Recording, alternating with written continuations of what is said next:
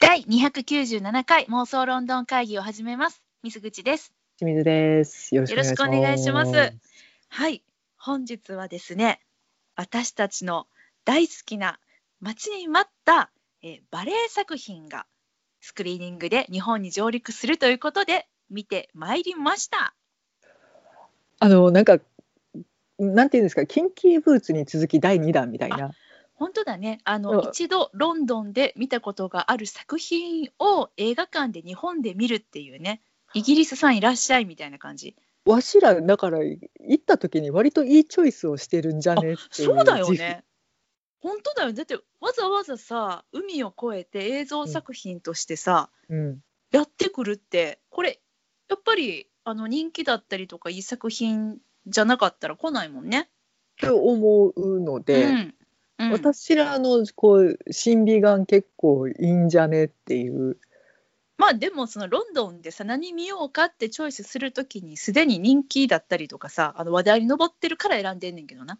うん、まあこれちょっと見なあかんよなって思って、慌ててチケット取ったりとかしてるからね。そうだね。うん。はい。まあね、そんな中でも、この、あの、今日今からレビューさせていただきます、えーニューアドベンチャーという、ニューアドベンチャー図か図？という、うん図でした。うん。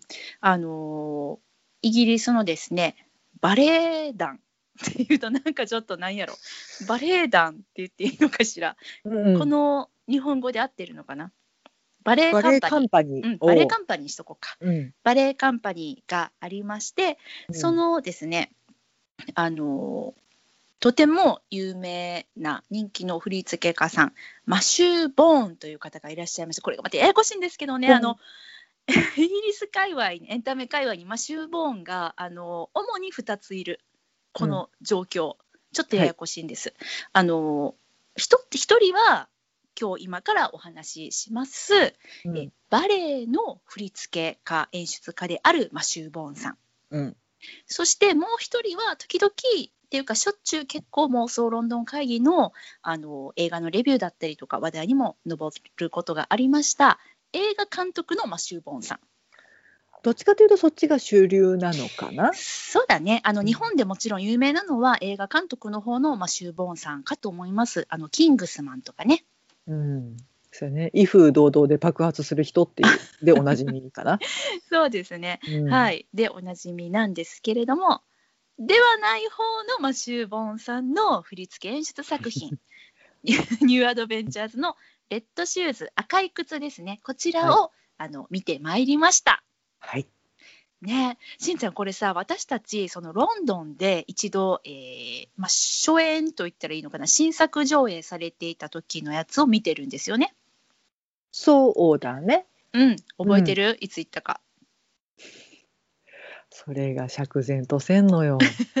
私あのもちろんね私たちねこれねやっぱ記録に取ってるっていうのはすごくいいことだなと思うんだけど、うんあのリアルロンドン会議っていうあのあ都営中にねそうですね。うはいん、その時に何したこれしたあれ食べたこれやったっていうのを日々日々あの取り留めもなく夜にねしんちゃんと2人で語ってるポッドキャ公ストが開日記ですね。公開日記が、はい、あるんですけどその公開日記によりますとですね、えーこれは2017年の1月22日うんのことだったようです。んんんえ？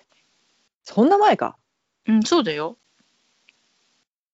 そうか。うん、ポッドキャスト的にはリアルロンドン会議2017の第6夜っていうやつですね。これのあの後半の方にこの、うんマシュー・ボーンのレッドシューズ見たよっていう話をしてます。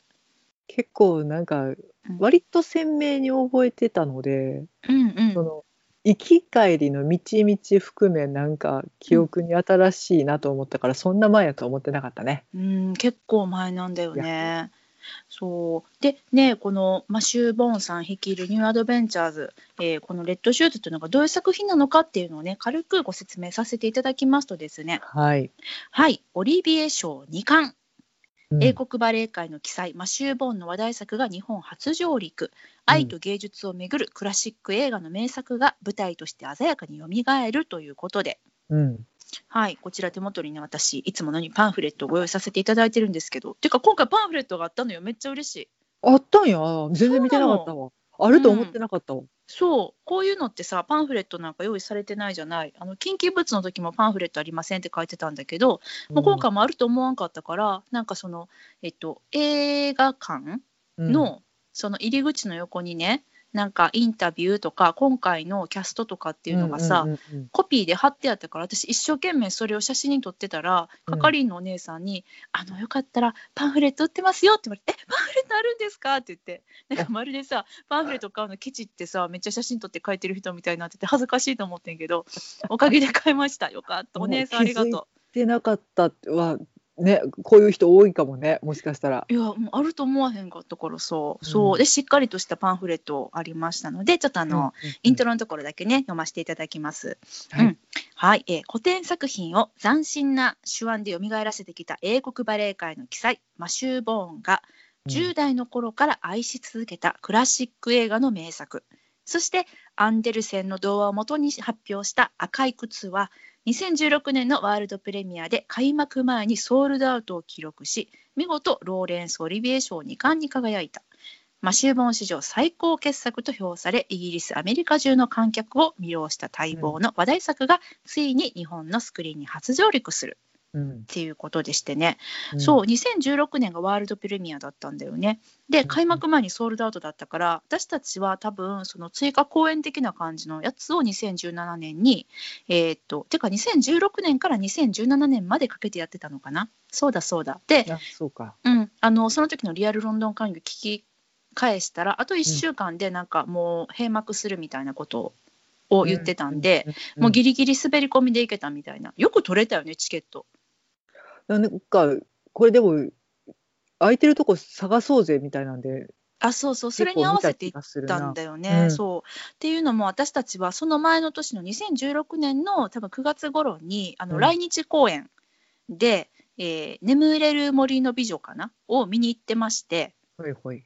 えっ、と、えあそこひ光絵かな？あ。光栄で渋谷光栄のうん。ホールに見に行きます、シアターオーブか。でちょうど来日公演があってうわリアム・ムーア君見たいってなってああの説明補足説明させていただきますと、まあはい。そもそも私たちがニューアドベンチャーズなるバレエカンパニーに興味を持った一番大きな理由というのが、うん。あのそこにリアム・ムーア君があの所属をしていたということでこのリアム君っていうのが誰なのかと言いますとしんちゃんどうぞ。えっ、とビリー・エリオット・ザ・ミュージカル初代のビリー。三人そうなんです。四人いた中の天使の歌声です。一番ちっちゃかったのかな、うん、なかったね。ううん。んだからこそ一番注目されてもいたし。う、ん。なんかなんなんていうのあのほんまに光り輝く子子っているよねっていう やばいやばいだ。から、えっといや発行してたね。うん。当時の映像で残ってるのもあるし、うんえっと、誰だ？あの主題歌書いた主題歌というか曲作ってた人おじさん、あはいはいはい。エルトンジョン。エルトン・ジョンうん。さんの、えっと、エレクトリシティはい。名曲です。の、えっと、PV で踊ってたりもする、うん。うん、もうビリーといえばのうん。お子さん？お母さん。そう、まあ、あのビリーは多分日本でちょ有名なのはエリオット・ハンナ君の方だとは思うんですけれども、ね、エリオット・ハンナ君は10周年のビリーの公演公で、うん主演を務ビリーを務めてた子なんですけれども、うん。それよりもだから10年前にねそのリアム・ムーア君っていう子がやってたっていうのとあと今現在入手することができるうん。ビリー・エリオット・ザ・ミュージカルのあのサントラっていうんですかね曲集うん。は、あのリアム君の声での収録のやつが今まだ買えるのかな、うん、私は持ってるんですけれどもそれで天使の歌声を聞くことができます。あのエリオット・ハンナ君とまた違う全然違う歌声なんでね聞き比べてみたりしていただいても、あの楽しいかと思います。はい、あと、えっと、だからその記念公演で大きくなったビリーっていうし、ワンシーンが白鳥の湖で踊るっていうね。シーンで、えっと、昔ビリーをやってた彼がうん。大人のビリーを演じるっていう胸熱演出がね、エモとはこのこと、うん、であのカーテンコールで「ちょっともうおっさんどいといて」って言われてすごすご引きこそう引き下がるっていう。かつてのスターだったのに、ビリー界のね。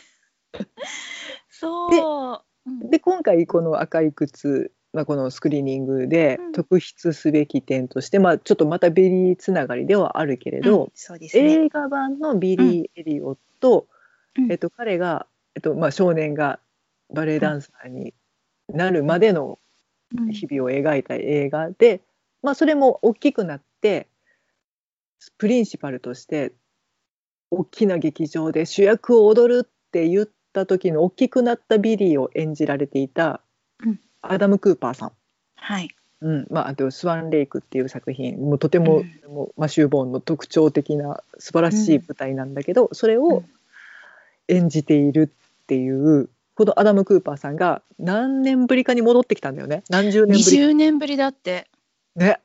そうだから、えっと、さっきしんちゃんが言ってくれたスワンレイク、うんえー白鳥の湖ですね。これが1995年。これはもうむちゃくちゃセンセーショナルだったのが、あの白鳥役が全部男っていうね。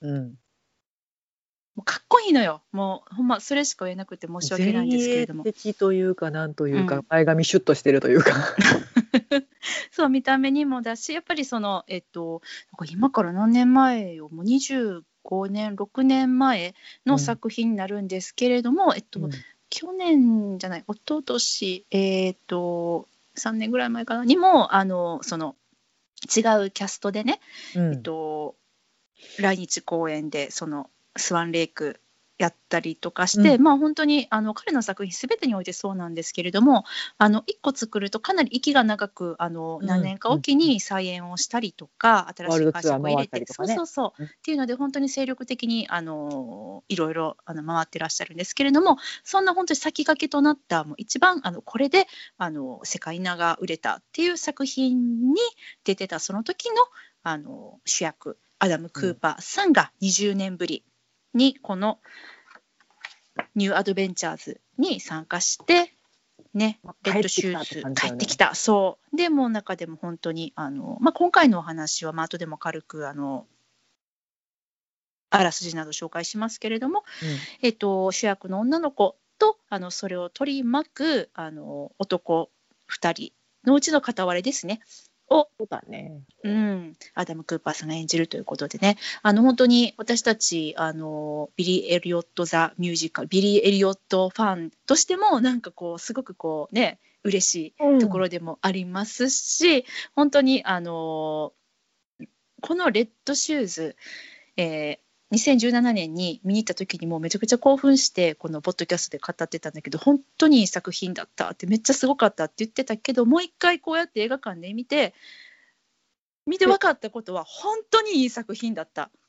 まあ、私たちが見た時はそのアダム・クーパーさんではなかったので,、ではなかった。うん。うん、でそれでもすごい素晴らしいって思ってたけど、今回ね改めてアダム・クーパーさんで見てももういやいやいやいや こんな興奮することあるっていうぐらいの。そうなんです。本当そうなんです。映画館でずっと鼻血出そうでした。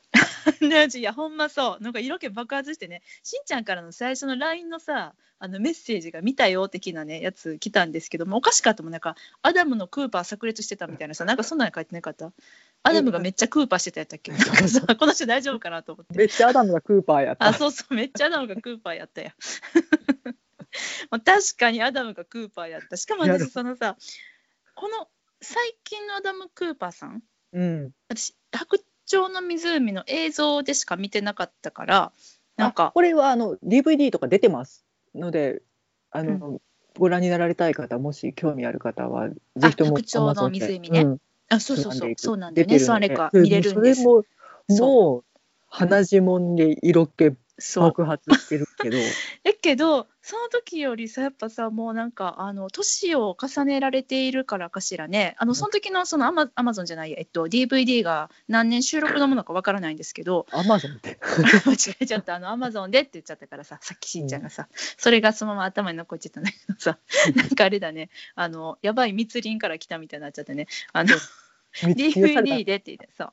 あの今回の「The Red Shoes」は2020年のアダムさんでしょ、最新のアダムじゃん、うん。もうさすごいね。この年を重ねれば重ねるほど色気って増すんですね。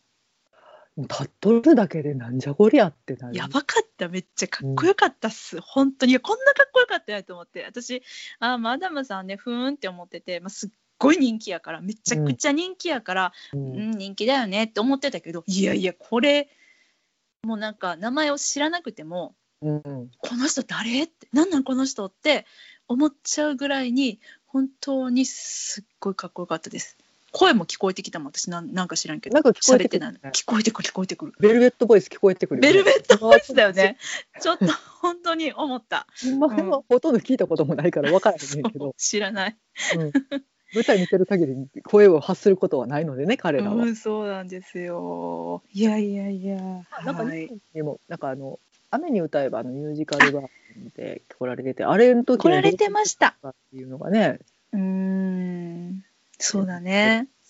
いやいやいやいやもうなんやろうね、うん。ザ色気。ザ色気でございました。いやーほんまにまあ、顔芸がすごいいやまあそんなことはちょっと後で。はいそうですね。はあらいというわすじけでですか。あらすじねストーリー、はい。あ読もうか？うん。というわけでネタバレです。ネタバレさせていただきます。はい、えっと、こちらストーリーでございますが、えー踊るために生まれてきたビクトリア・ペイジちゃん、えーアシュリー・ショーさんが演じられております。彼女がですね、この、まあ、私たち今初めて知るよ。これ、しんちゃんも初めて知ると思うんだけど、レルモントフバレエ団っていうバレエ団だったんだって。を、見てないからねそんなのね。そんなこと一言も言ってないからね。んそういうあのバレエ団を率いる伝説的プロデューサーのボリス・レルモントフさん。これがアダム・クーパーさんですね。うんボリスさんという名前だったんだって。もちろん私たち知りませんでしたけれども。うんもう彼にこの若きビクトリアちゃんがですね、才能を見出されまして、で、あのバレエ団のスタートして活躍するようになるんですね。うんで、あの同時にですね、同じ頃に入団したあのこちら作曲家のジュリアン君。うん今回ドミニク・ノースさんが演じられておりました。ジュリアンという名前だったんだって。ジュリアン君ですね。あかの苦悩の若き作曲家。そんなん言ってんの？苦うん悩してたっけな、割とちょっとなんかのんびりした感じだったけどね。みんなうんなんか新生バレリーナとかバレエ団プロデューサーみたいな、うんすごい簡潔なうんあの格好書きがついてんねんけどうん、ジュリアン・クラスター君だけは、苦悩の若き作曲家若き作曲家だけじゃダメか？苦悩してたんや。はい、まあ、そんな2人がですね、あのまあ、大抜擢されるわけですね。こうんのアンデルセンの童話をもとにした、このレルモントフバレエ団の新作ですね。うんの「赤い靴」というこのバレエの舞台にそれぞれプリマドンナと作曲家、えー兼指揮者として抜擢されるわけです。はいはいもう舞台は大成功しましてでやがてですねこの若き作曲家とあすいませんえっと苦悩する若き作曲苦家だっけ？悩の若きあ すいませんすいません。苦悩の若き作曲家と、えービクトリアちゃんは、えーやがて恋に落ちるんです。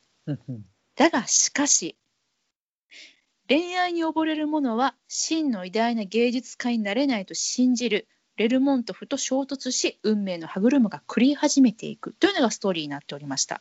私なので一つ誤解していたことが分かりました。うん？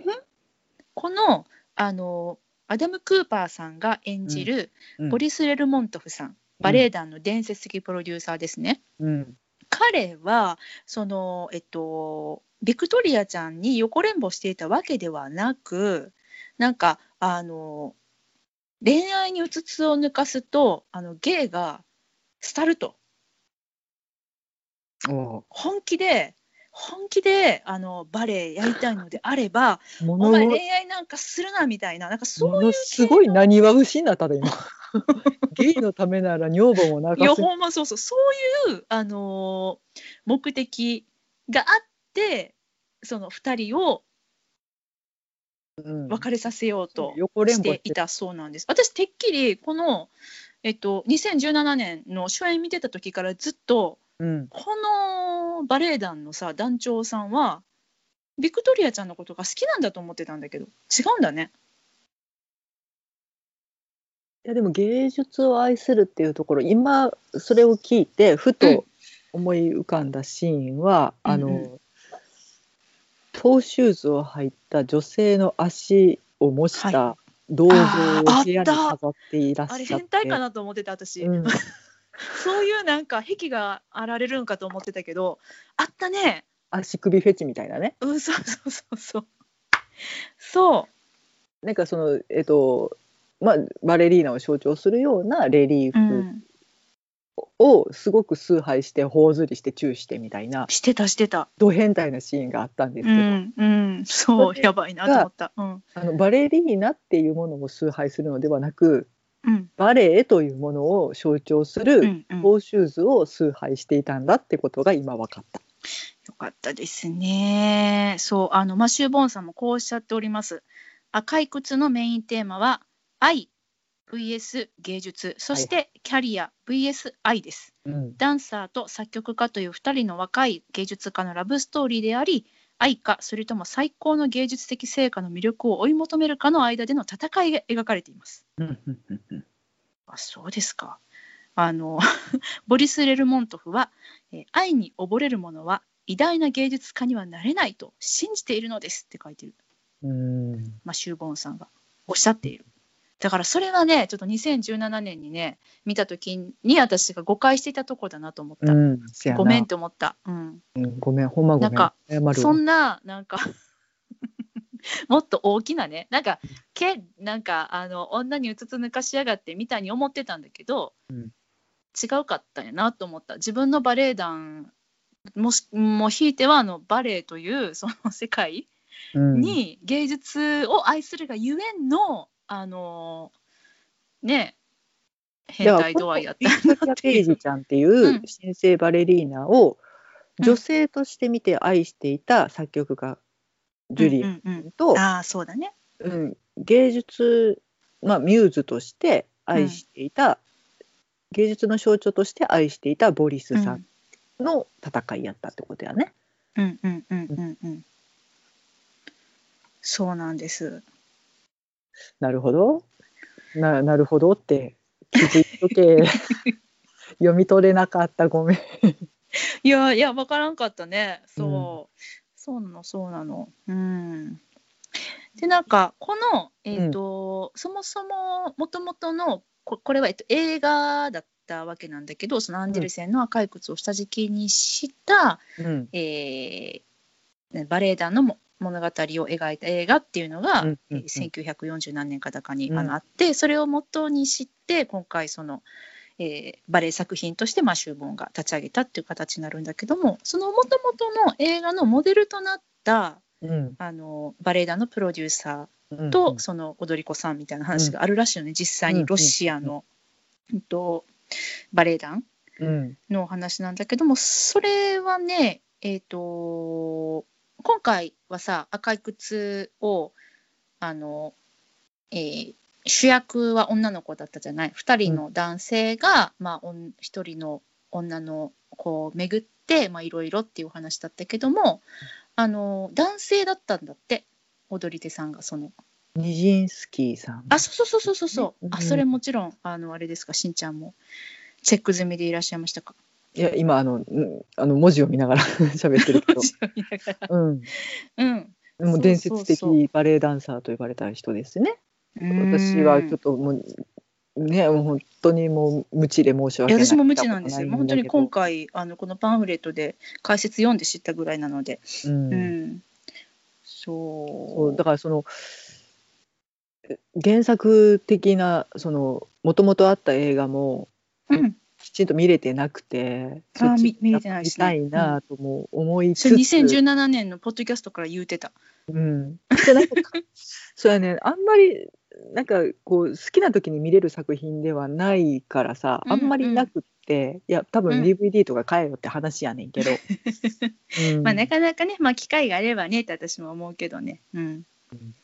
いやだからなんかそのね読み取る別の視点でどういうふうに作られたものをどう新解釈したんだろうとかっていう比較をね今回もちょっとできなかったので、あまあそれはね、ううん。ん、それは本当にそうですね。そうん。の原作の映画の方で、うん。リアム君がやっていたうんうん。プリンシパルの人のキャラはどういうふうに描かれてたんだろそうとか ことね。興味が尽きないわけです。ね。うんそう、あのリアム・ムーア君のちょっとじゃあ今回の役柄についてあのちょっと言及させていただきますと、あの今回その、えーバレエ団のうん。バレエ一座のですね、プリンシパルという役柄なんですけれども、まあ彼がですねまあ美しくもう素晴らしい踊り手っていうまあ立ち位置なんですけれども、うん。うんなんかこうナルシストで3枚目っていうもう非常にですねコミックリリーフ的な役割もあの担っておりまして。でおもろや。あ そう面白いの。で私でもねこれまで私が見たリアム君のね私あと何見たっけ？あれ見たよ。えっとシンデレラ。シンデレラもやし、うん。眠れる森の美ね女見るも、うん、し見ましたし、ううんんでまああのね、えっと、ニューアドベンチャーズを見れてる私3つしか見れてないんですけれども、まあ、その3つの中でも、まあ、ビリーも含めてなんですけれどもあのどの役よりもこの役が私は彼に合ってる気がしましてね、うん。あのというのもなんかその彼のインスタグラムをフォローしてるんですけれども、うんあの3枚目かどうか置いといてね。うん。美しく素晴らしい踊り手であり、うん。しかもちょっとナルシストなのは確かやと思います。もうめっちゃ生き生き生き演じてた面白かった。でその彼があのゲイっていう設定でね。うん。であのバレエ団の、えーあれは何だろうな。あの制作さんみたいに見えたけ制どね。作者みたいなそうマネジメントする感じの,、うん。あの男の人がいるんですけれどもその彼とねもうめっちゃあの何やろバリラブラブやんな。そう主たる物語が進行しているちょっと外でめっちゃその彼ら2人の物語がどんどんどんどん進行していってたのが、あの2017年の初演の時にロンドンで見た時にはめっちゃそっちばっかり目がいってたんだけど今回さそんなに映ってなかったね。うん、だからいらん話やもん。だから突然のさあの2人の「えなんかキスシーンとかってさえどうしたん？その2人」みたいな。どこから現れた？みたいな。あのっていうのがあって。もう正直ね全世界を敵に回すかもしれへんけど、もう言ってしまいますわ。うん、いる？それ。だからね面白いやからそこはねあの入れといてあげてください。緩急大事ってマシュー・ボンさん言ってたから、うん、いや。やっぱね真面目ばっかりじゃね？疲れるでしょ？せの Q の部分をすごく、になっあじゃあ缶の部分ね。缶缶だね缶、うん、ねうん。いやなんか、ねね、こうやっぱリアム・ムーア君の大ファンとしてうん。立ち位置的にその作曲家の方がポジション上じゃない。うんうん。そのドミニク・ノース君がやってたうん若き作曲家の方がうん出代も多いし見せ場も多いし、うん。物語になってるしって思って、でリアム君がその位置に行ってほしいなってずっと思ってたりもしたのよ。うんうん。その主役級でうん。舞台にいてほしいなってもっともっと見たいなって思って、うん。赤い靴の時も思っててんけど今う回スクリーニング見て、うん。あ違うわ無理やわって思って。なんかさ彼にはさなんかこうピュアさっていうのかな？ないっていうか、なんかやっぱさ人間じゃない役とかあとあのちょっとどっかずれてる役の方が、多分ね全てのピュアさをビリー時代に置いてきたんやと思うあの人、うん。うん、あの声とともに置いてきちゃったんだと思う。せせやな。そう。せせやな。うん。いやドミニク君も断然ドミニク君だよあの役は。で逆にドミニク・ノース君、むちゃくちゃかっこいいし、もうものすごい体切れるしうん。やねんけど彼にあのプリンシパルのおもろはちょっとまだ早いかもしれんなと思った。速さな。その時期なんや。時期的問題、うん、なんかあそこまで、うん。おなんかそのおもろを楽しむ感じはまだないんかな。はい。ううんんうんうんそうそうだから、ね、なんかねもっともっと見たいからと思って欲を書いていたけれどいやー今回のキャスティングがどんだけ絶妙やったかって話よかったね。よかったね。うん、本当にめちゃくちゃ面白かったストーリーもね、あの良かった。なんか音楽もストーリーも演出も本当にあのいい作品だなって思いました。めっちゃ上から目線ですいません。バランスいい、うん、なんか現実世界としてそのうん。バレエダンサーとそれを取り巻くプロデューサーとみたいなうん。作曲家とっていうめもちろんメインの主筋はあんねんけどうん。それにそのバレエ作品「赤い靴」をがっつり入れ込んでくるやないっていう、その世界観の違いとかうん色彩の違いとかうん。っていうのがもうすごいなんかなんていうかな鮮やかで。うんうん。うん、そのバレエ作品としての赤い靴がすごく陰影と赤い靴っていうものをそうメイン。モノトーンの中に赤い靴の赤だけがカーンって目立ってるんだよね。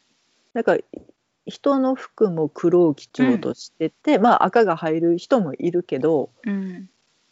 もう影絵の世界みたいな感じ。本当にもう昔のモノクロ映画を見てる感じかな、の世界観っていうのがこの現実世界の中でむちゃくちゃ際立って見えてたのでなんかその辺の作り方ってすごいなと思って、うーん。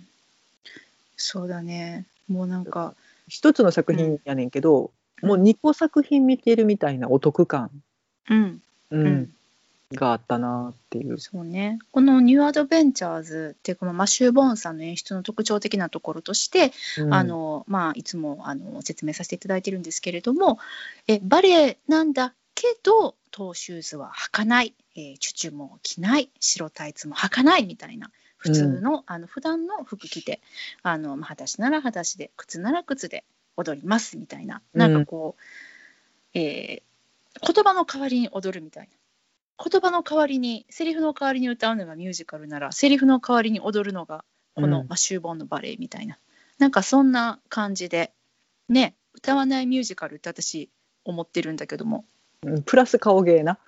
セカオゲそう本当にだからねあのこの作品に関してはロンドンで見るにあたって何の予習も入れなかったんだよね。だって英語で喋らないんだから。うん。っていう。あのミュージカルとか普通のストレートプレイを見るときはある程度ちょっと予習というかねやっぱ英語わかんないですから、まあねそうどんな筋でとか、うん。どんな感じの展開なんかなっていうのはやっぱし見ていくんだよね。その方が楽しめるからさ、うん。けどこのマジュボンさんのバレエの作品を見るにあたっては本当そんな予習一切いらなくて、まあ、多分客席に座ってる人たちみんな同じ気持ちだよねっていう。うん。リピーターさんはい除いてね。うん。うん。で見れるっていうのが本当に、あのめっちゃねあの対等な状態で今私客席に座ってるんだってロンドンで初めて思えてうん。嬉しかったんだけどもなんか本当そういう作品なんだよね。でもすごくやっぱり喜怒哀楽にあふれていて、うんうん、とてもなんかスペクタクルな感じ。うん。スペクタクルな感じね。うん、なんかそすごく意識して作ってくださってるのもわかるしう、うんバーバルなんだろうなっていう。うん、だから本当今までバレエっていうとなんかあの私呼ばれてないと思ってたんだけど特別な人しか見に行かないっていう。なんかさ、本当演劇を見たことがない人が言うのと同じ気持ちを、もしかしたらバレエに抱いてたかもしれないけどあこんな面白かったんやって本当にあの感動してわざわざそれを見にロンドンに行っちゃったぐらいね好きなんだよね。なんかうん、印象としてバレエやっぱなんかちょっといいい服着てってああわかる。言ってうん。なんか清掃で行かなきゃいけないってんどっかでやっぱちょっと思っててうん。そうじゃないって分かっててもなんかそういう気持ちでいたけれど、うん。いやいや T シャツにジーパンで見に行ってよかったんや。っていう。うん、いや本当そうだって舞台の上の人も T シャツにジーパンだったりするからねなんならね、まあ、今回はあの時代背景的に T シャツにジーパンはおらんかったけどあの上半身裸とかいましたからねあの下あの水着とか。うん、そうやな水着だな、水着とかはあったね。うんうん うん。割とお、うん、そこも面白な過去面にしてた白いシーンでした。ううんん。そでもなんかうん気負わなくてう。うん。いいし、だからといってえっとなんか芸術的に劣ってるかといったらもう決してそういうことはなくてっていう。いやなんかもう最先端すぎて通りまくってて。うん。嬉しい。うん。うん。そう本当はねこの作品が2020年去年かうん。に来日するはずだったんだけども、コロナでかなわずってことで。あの本当ねこの作品のすごく象徴的なセット舞台美術があるんですけれども、うんうんあのどんちょうじゃないオペラカーテンうん。を模した、あのくるくる回る回転舞台と言ったらいいのかな。シームレスに舞台があの劇場の客席側とあと舞台側っていうのがどんどんどんどん変わっていく。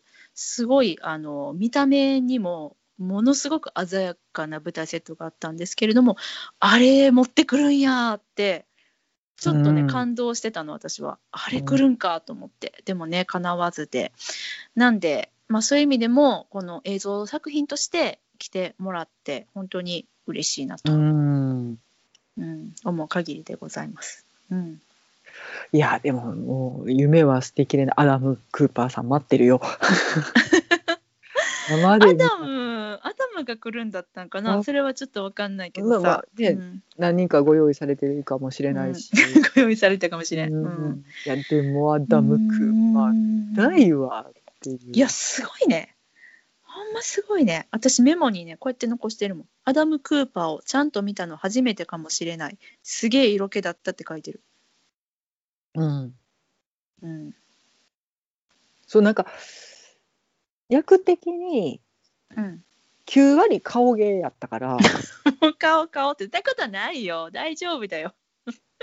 まあでもやっぱしさあのカメラじゃないや。この映像のね、うん。あの映像化するにあたっての、まあ、演出家さんもついついアダムの顔アップに撮っちゃったんだろうね。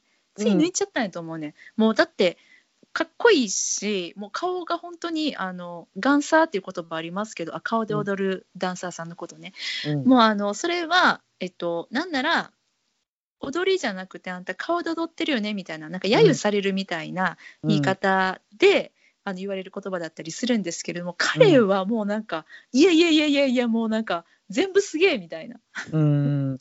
もうなんね。かスタイルから何から全部で表現されてるのももちろんやし、まあ、軽いステップちょっとした移動のステップとかでももうなんかやっぱり人目を引くのよね。すごかったうんで近寄ったら男前やしもうなんなんこいつっていう。なんかね私その初演のロンドンで見に行った時はさ、まあ、リアム君のことがすごいさうん好きやったから、やっぱりリアム君わーってこう目で追って見ちゃってるから、それがあったからかもしれないんだけどその、うん。まあ、どっちかって言ったらリアム君の方じゃなくてこの、えっと、プロデューサー役の、えっと、バレエ団長役の人の方が主なわけでお話としてはね、で彼がお話をさあの展開させていくのでそっちを、まあ、見とくべきなんだと思うんだけども、この,、まあ、あのマシュー・ボンの作品の演出の特徴として本当にあの群像シーンがすごく多くて、うん、であのこっちであのちょっとやってるあれななんだろうな。えっと主となるお話がセンターであの進んでいる横でもいろんなサイドの人々の話っていうのが展開されてるから、あっちもこっちも目がついいっちゃいがちででしかも主となるお話は必ずしもセンターで演じられていないということもあってもちろん。その照明だったりとか、その人々の動線とかでねあの、うん。観客の目線を主となるお話の方に向けるようにもちろんされてるんだけれどもあのどうしてもさちょっとこう私たち観客が他に興味を取られてしまってこのバレエ団長さんをね、あの見逃してしまってたシーンっていうのは2017年にはたくさんあったなってことが今回分かって、でうん。あのもちろんそのカメラワークっていうのが映像作品では働いてるからカメラがさ、あの主となるお話主となるキャラクターをずっと追いかけてくれてるわけやん。私らがこう探さなくても、あ今はこっちこのお話してるんだなっていうのをストレスなく見せてくれてて、にしてもあのアダムさん？うん。もしこれ本当失礼な話かもしれないんですけど2017年の私たちが見た作品にもし団長役アダムさんがやってたら、うん。もしかしたら私リアム君そっちのけでうん。ちょっとめっちゃそっち見ちゃってたかもしれない。つい目がいっちゃうっていうか。うん。ねうん、立ち姿だけでもうとても印象的。なんかね手がでかいのよパーツ。いや、うんでもとてもこれってプラスなんだなっていうぐらい手がでかいって手のひらがでかいうんうんうん。手のひらね、大きいね。それ多分もう自覚はしてらっしゃるのでとても効果的に使ってらっしゃるしそうだね。まあ、彼自身振付家でもあるから、これどうなんだろうね。まあ、もちろんマシュー・ボーンさんの振り付けがあの主軸にあって、でもうん。彼なりのアレンジとかっていうのも、まあ、演出家と相談しながらだろうけども、きっと入ってるよね。まあ、すごい信頼関係はあると思うので、やっぱり、うん、ここはこうするよねっていううん。暗黙の了解もあってやとは思うねんけどうん。ちょっと手を出すだけでうん。そこにも目がいってしまうとかもう少し手を伸ばしただけで人より長いから得だね。でかいんだよね。うん、このパンフレットにもそのアダム・クーパーさんのあの本当にしんちゃんがさっき話したさ、あのトーシューズを履いた足先の像の横で、うん。苦悩にあの苛まれるあの苦ベルベッ悩と取るべきなのか変態シーンと取るべき 両方両方。あのベルベッティなあのなんか部屋着に包まれてたさ、あのアダム・クーパーさんがこう、バシーンってこう手を伸ばしてるっていうシーンが映ってるんだけどうん、やっぱりこういうシーンが、うん、それ選ばれるよねって思った、うん。でもこれ本当にこれあのバレエダンサーだって思ってるからあのバレエの一シーンだと思って私は今この写真を見てるけどこれだけ見たらうん。何なんだろうって思うシーンに仕上がっているんですけどこの写真1枚の写真としてはね。うんうん。でもすげえただ手を挙げてるだけなんだよね。なのにすごい迫力、うん。ねえいやーもうこれしんちゃんに見せせたい、うん。あ私も多分見てる。あ同じの見てる？公式ホームページじゃあうん。それですね、それですね。赤い服を着て。そう。苦悩の表情で顔を背けながら手を高々と上げてる。そ上げてる。あオッケーオッケうん。ーうん。もうド変態シーンやねんけど。でも私このシーンめっちゃ好きやった、うん。うん。好きやってんけどなんかアダム・クーパーさんがやるとやっぱりアダムがクーパーなだけに 変態力が増して見えたのよね。っていう。いやーすごいよね。これがなんかあの役者力というものなのかなって思いましたね。すごいね。うん。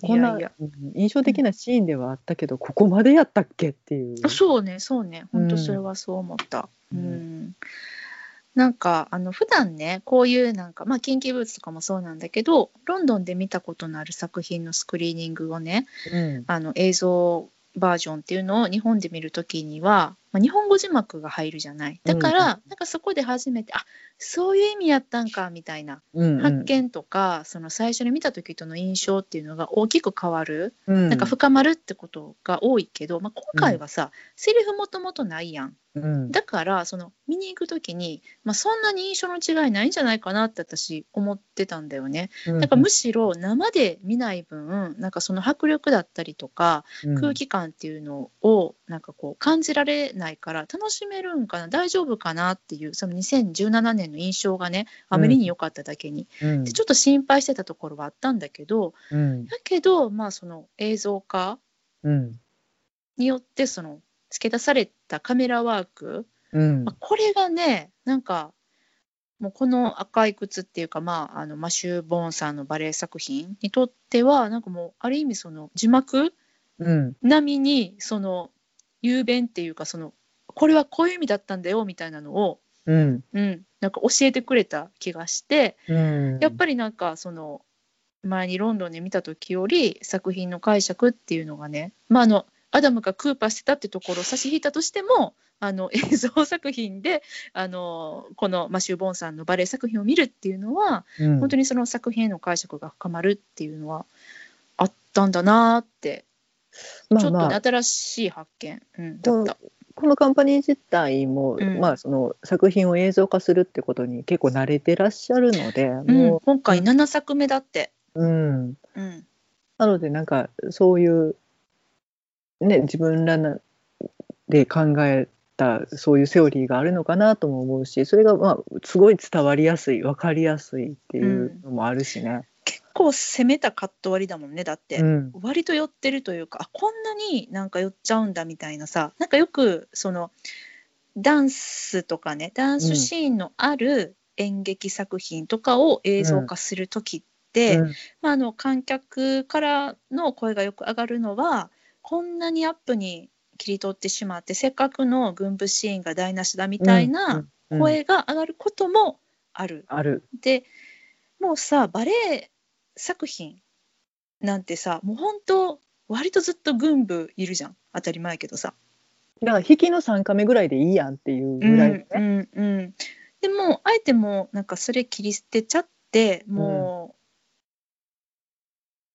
パンパンじゃないや。あのフォーカスしちゃいますよみたいな。うん。一人の人に寄りますよって。ううん、こんだけ顔アップに映しちゃいますよっていうでもうん。分からん、もしかしたらアダム・クーパーしすぎてたからさほんまは ほんまはそこまで寄ってないのに私ら勝手になんか心のさカメラが寄ってたんかもしらん。何？心の虫眼鏡で見ちゃってた。そうそうそうそうそうそうそうかもしらん。やば。言うほど寄ってなかったかもしれんで今今思った話しながら。これアダムのせいかも。そうなんかな。うんそうやで。アダムがちょっとでも映ったら自分でズーミングしてたんかな。そうそうそうかもしらんいやでもね、この写真たち見ててもね、いや後ろでぼやけてちょびっと写っとるだけやないっていう写真に見ちゃってんのよね。うんうんうんいやまあそれリアム君もそうやねんけどね。うんうんうん。そうまあねあの心の目でズームしちゃうっていうのはね本当にあの舞台を生で見てる時っていうのもしょっちゅう往々にして起こることなんですけども、いやわからんもしかしたらこれあの映像化作品やけども今回はそれがちょっと起こっちゃったかもしれないね。うん。うーん。いでも今回なんか、うん。そのロンドンで見た時には全然思わへんかってんけど、うん。なんか結構だからその笑かしのシーンを入れてくるよねっていうのが、まあまあマシューボン作品結構あるよね、うんうん。なんかこその堅苦しいものではないっていうことを、もうシーンでも見せてくれてるから、うん。ちょっと息抜きではないけれど楽しいシーンっていうのをいくつか入れてくれててでうん。例えばその、みんなで水着で踊ってるどこやっけ、はいはい。モンテカルロかな、モンテカルロス。うん。うん、のシーンとかうん。あとなんかそのまあ愛する2人うん。恋する2人がうん。まあちょっとそのバレエ団が嫌になってちょっと逃亡しちゃうシーンが途中に入ってて、でその逃亡してどパリかなんかの劇場に逃げ込んでそこでお金を稼ぐためにあれでもウエストエンドだった。ウエストエンドだったあ、うん。そっか。最初がコベントガーデンでそのバレエ団元いたバレエ団があって、うんウエストエンドだった気がする。でもあれだよね。あそうそう。パリは公園に行ってたの。あのバスへのキャバレーみたいなとこね。あのお笑い芸人さんとかが出てるようなショーをやってるところに、まあ、バレエダンサーとしてちょっと潜り込んでちょっとお金を稼がなきゃみたいなで、周りの人たちはコメディタッチのダンスを踊る、うん。ダンスというかネタというかみたいなシーンとかも、なんか意外とまあまあ長くて。そうだね。思ってる長かったね。うん。あれっていうぐらいもうワンターンやっちゃうのっていう長さがあって。確かに。多分裏の事情もあるんやと思うねんねあの着替えんとあかんから。うん。そう。誰かが着替えててるかバテンしてるか。着替え、も多かった。そうだね、うん、っていう魔法のようなバテンがしなあかんからね、ううん。んでもなんかそのモンテカルロのそのみんなで水着であの、ん。なんバランスボールダンス大会みたいな。うん。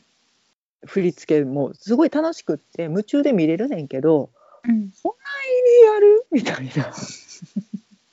いやでもなんか私はその過去に見たうん。2作よりかは、そういうシーンは短く感じた。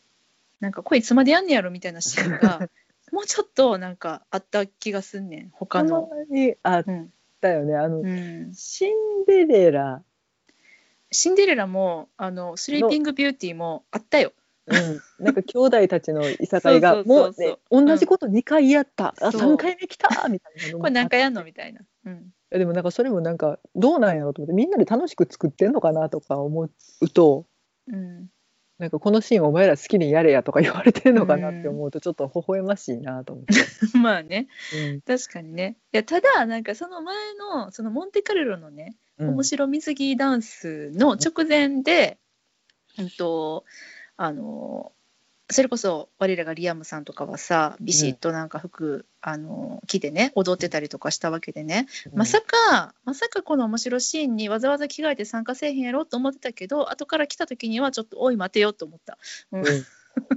そこ出てくんのかいみたいな。うん、そうそうそうそう。みたいなね、うん。なんで、まあ、楽しいシーンなんだろうなとは思いました。うん。なんかそういうのねもううん。なんかカンパニーとしていろいろみんなで相談しながらうん「お前もうちょっと後ろ行けや」とか言いながらやってんのかなって思うと。ね確かにね、はいまあねそういう感じの作品でございますよ。うん、いや素晴らしいね。素晴らしかったね。うんこれは本当ストーリー的にもねやっぱあの映画作品を舞台化してるだけあってうんストーリーも面白かった。うんうんまあ、どこまでその端折ってんのかどこを追加してんのかはねちょっと見てないんで分かんないんですけど、うん、まあそのバレエを作る、言ったらその世界の裏側を描きながら、その華麗な舞台上のシーンも見せてくれるっていうその多面性とか、うん。その見せ方もねやっぱり、うん。うん、なんかすごく濃淡はっきりしていて、うんうん。うん、いやもうなっていうことを君らがやってんのかっていうところまでね。うんうんうんうんうんいやバレエ団を演じてるのがバレエの人たちなのでね。そうだね。実際のところどうなんですか、ニューアドベンチャーズではこういうことなんですか？みたいな。まあねあの観客としてはねなんかそういう気持ちに、あのなったりもするよね。うん。いやーなのでね、まあ、本当にちょっともうこういうコロナ禍ではありますのであのあじゃあめっちゃ良かったから次回のニューアドベンチャーズ見に行こうぜっていうのは言えないのがですね、まあ、なんとももどかしいところではございますけれどもしんちゃん次回あのニューアドベンチャーズの今後の動きなんていうのはあのもうチェックされてたりとかするんですかね？全然してないですね。そうっすか。はい、私も今あのニューアドベンチャーズの公式ホームページを今開いてみたりとかしました。おお、な何か情報は？うん、そう劇場がねロンドンちょっとずつやっぱり少し動き出してるのかな？うんうんうん。動きとしては。そうだね。ダンスポッドキャストなるものが配信されているということが分かりました。うんうんうんうんななんと？ポッドキャスト。本。Born to Dance. The New Adventures Podcast launched on International Dance Day. あ、4月の29日に、あの、Born to Dance っていうポッドキャスト番組が始まるそうです。なんかもろもろ突っ込みて面白いな。うん突っ込みがち？これ。あでもね、あのーまあ、えっ、と、第1回目は、マシュー・ボーンさんで、次がアッシュ、アシュリーちゃんうんうん。で、うんと、ブレンダーさん、レイトンさん、ケインさん、ポールさんという、多分あのニューアドベンチャーズのメンバーが、あの、うんうんそれぞれ出てきて語る感じかな？うん。ほうほうほうほう。ですね。なんで気になる方は、あの、そんなお知らせや。もう間もなくでございますよ。うん。ね、なぜにそこで声のメディアを声なんだね。あれ YouTube とかじゃないのかな？ちょっとわかんないんだけど、まあ、とりあえず、ポッドキャスト。今ね、まあ、あの全世界的にもね、あの音声メディアというのはあの結構注目を浴びているそうなので、知ってた？しんちゃん。私たちも長ら長年、ポッドキャストやってるからさ、そんなことになってるとはつゆ知らずだったんだけど、すごい声のメディアが今見直されてるんだって。それはそれや。ん あ、そう。それはそれでこれはこれやん踊ってくれよ まあね、そういうことらしいよ。いやもうそんなんあの稽古場5分見せてくれたらそれで大満足ですよ まあしゃあない、しゃあないね。だってさ、もうこういう、あのーご時世ですから。うんうんちゃうやんリアムに語ってほしいけど見たいねんこっちはっ まあ確かにね。はい。ていうこのこういう気持ちを煽ろうてかうん。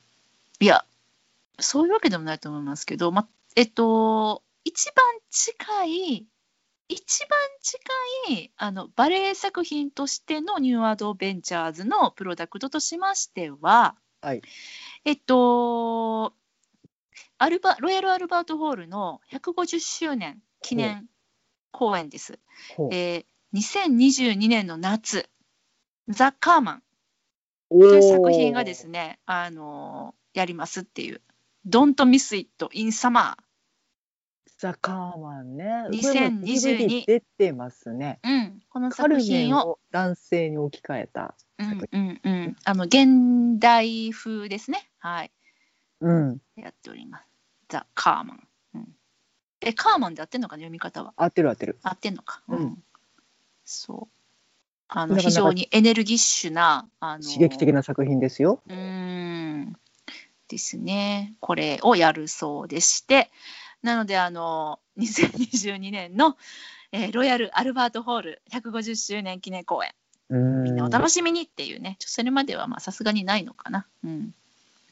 うん。いや、隙があったら入れ込もうとはしてると思うけどね。まあもちろんね、もちろんね、まあまあそりゃそうだわね。こんだけね、レパートリーたくさん持ってらっしゃるので。うーん。そうですね。あ、でも、あ、もう一個あるぞ。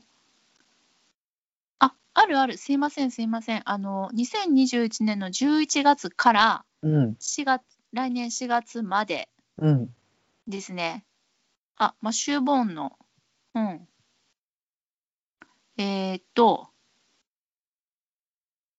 ナナッツクラッカくるみ割り人形ですね。ーあ、そういうことか。うんナッツクラッカーじゃ、これでも超ピンクでちょうど派手です。まあ、うんうんあのマッシューボーン流のね、やつですね。うん。が来ます。どこでやるんだろう。うん。えっと、10年ぶりだって。うわ10ー年ぶりに帰ってくるって書いてますね。うん。うわなので、これはいつものサドラーズ・ウェルズウェルズ、あ、ですね。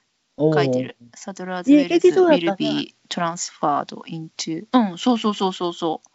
ちょっとうん住宅街の方に入っていって、ウエストエンドではない感じ。そうなのよね。あの、ちょっと北の方に行くのかな。私たちはホルボーンにその時宿を取っていたので、ホルボーンの、まあ、駅からもう反対側に、あ反対ってどっちやねんって感じだな。上側にテムズとは反対側に、うん、上側にあのテクテクテクテク歩いていって冬の寒い時だった、あれうんこのままこの住宅街を進んでいって合ってるのかなと思うと本当にあのいきなりドーンと現れてポコッとねうん、ダンス系の公演をよくやってる感じの劇場でよかったねあのこじんまりとしていて。瞬間にみんながバス停に走っていく走っていうく。ん私らはね歩いてあの行き帰り行けたので、まあ、それもあってねそこに宿も取ったっていうのもあったけどまあえっとだからロンドン市街地歩いてもまあ2 3 0分ではあるんだけれどっていう感じかな。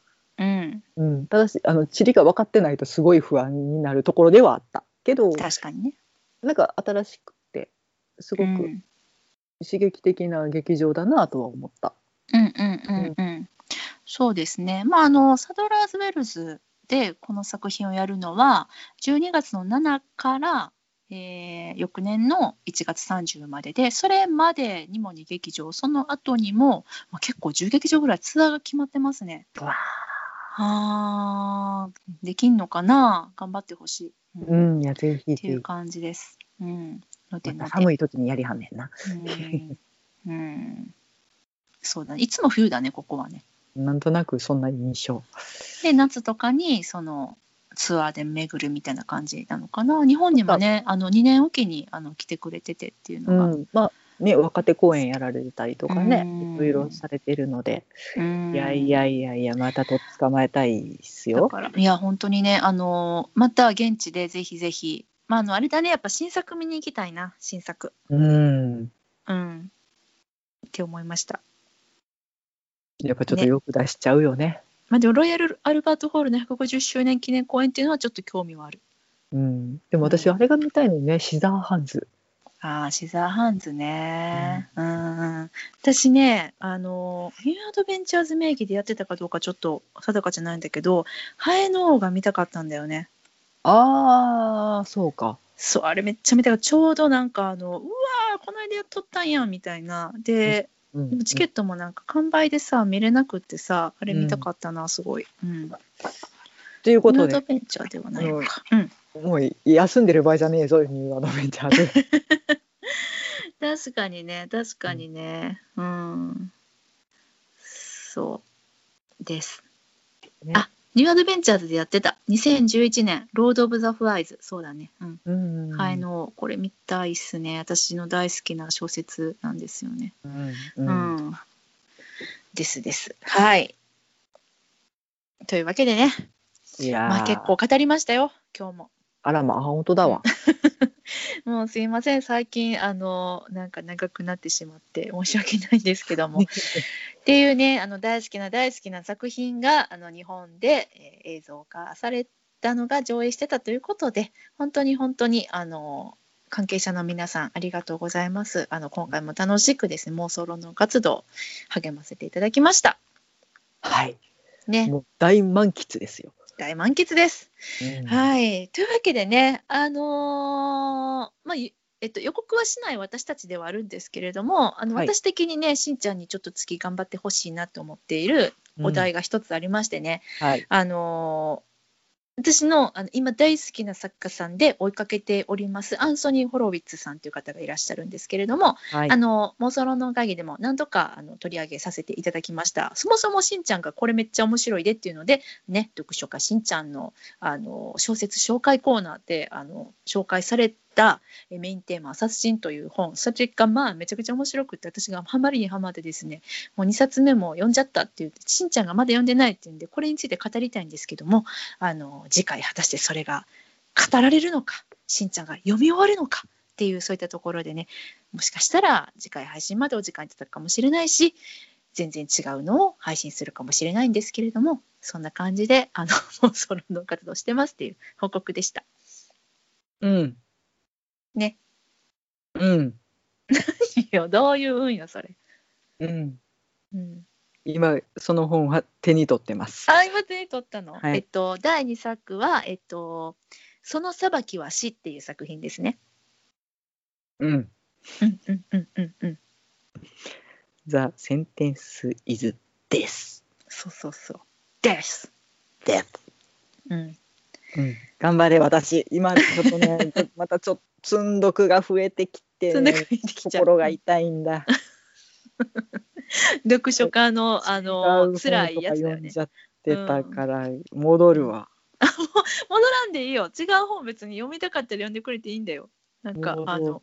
もう申し訳ないそれはせっかく楽しんでるのに他の本さ。大大丈夫。いやあの気になりつつ横目で見つつ、うん。うん、っていうね今いやうん任せろ。任せろ出た。はい、あのなのでねあの映画館とかちょっとあの足を運べないよっていう方いらっしゃると思いますのであの身近にねロンドンにもうヒュッと連れてってくれるこの素晴らしい小説っていうこの文化あのしかも妄想もはかどるっていうね。超はかどりを本当に妄想ロンドン会議のために書いてくれたんじゃないかってあのホロイッツさんにあの尋ねたいもんこれ私らのために書いてくれたんですか？って。いやそれです。ああのうん、せやでって言われても嫌でしょ。なんであのこれ聞いてくださってる妄想ロンドナーの皆様本当に私たちとあのなんだろうエンタメの趣味が合う方はこれマジ読んでめちゃくちゃロンドンやし、うん、あのおもろいんであのアンソニー・ホロウィッツさんのメインテーマは殺人。そしてその裁きは死、えー原書で読みたいという方は原書もあのかなり平易な英語で書かれてますんで大丈夫です。この私でも読みました。なんであのぜひぜひ読んでみてください。ね。超面白い、うん、てかもうほんまにちょっともう早く読んでほしい。早く感想語り合いたいから。はい。というわけで、あの 今日はこの辺りで お別れしたいと思います。はい、えっと、妄想ロンドン会議ではお便り募集しております。えーハッシュタグ妄想ロンドン会議をつけてツイッターでつぶやいていただくか、え直接私たちまでリプライください。メールでのお便りも大歓迎です。妄想ロンドンアットマーク Gmail.com、MOSOLONDON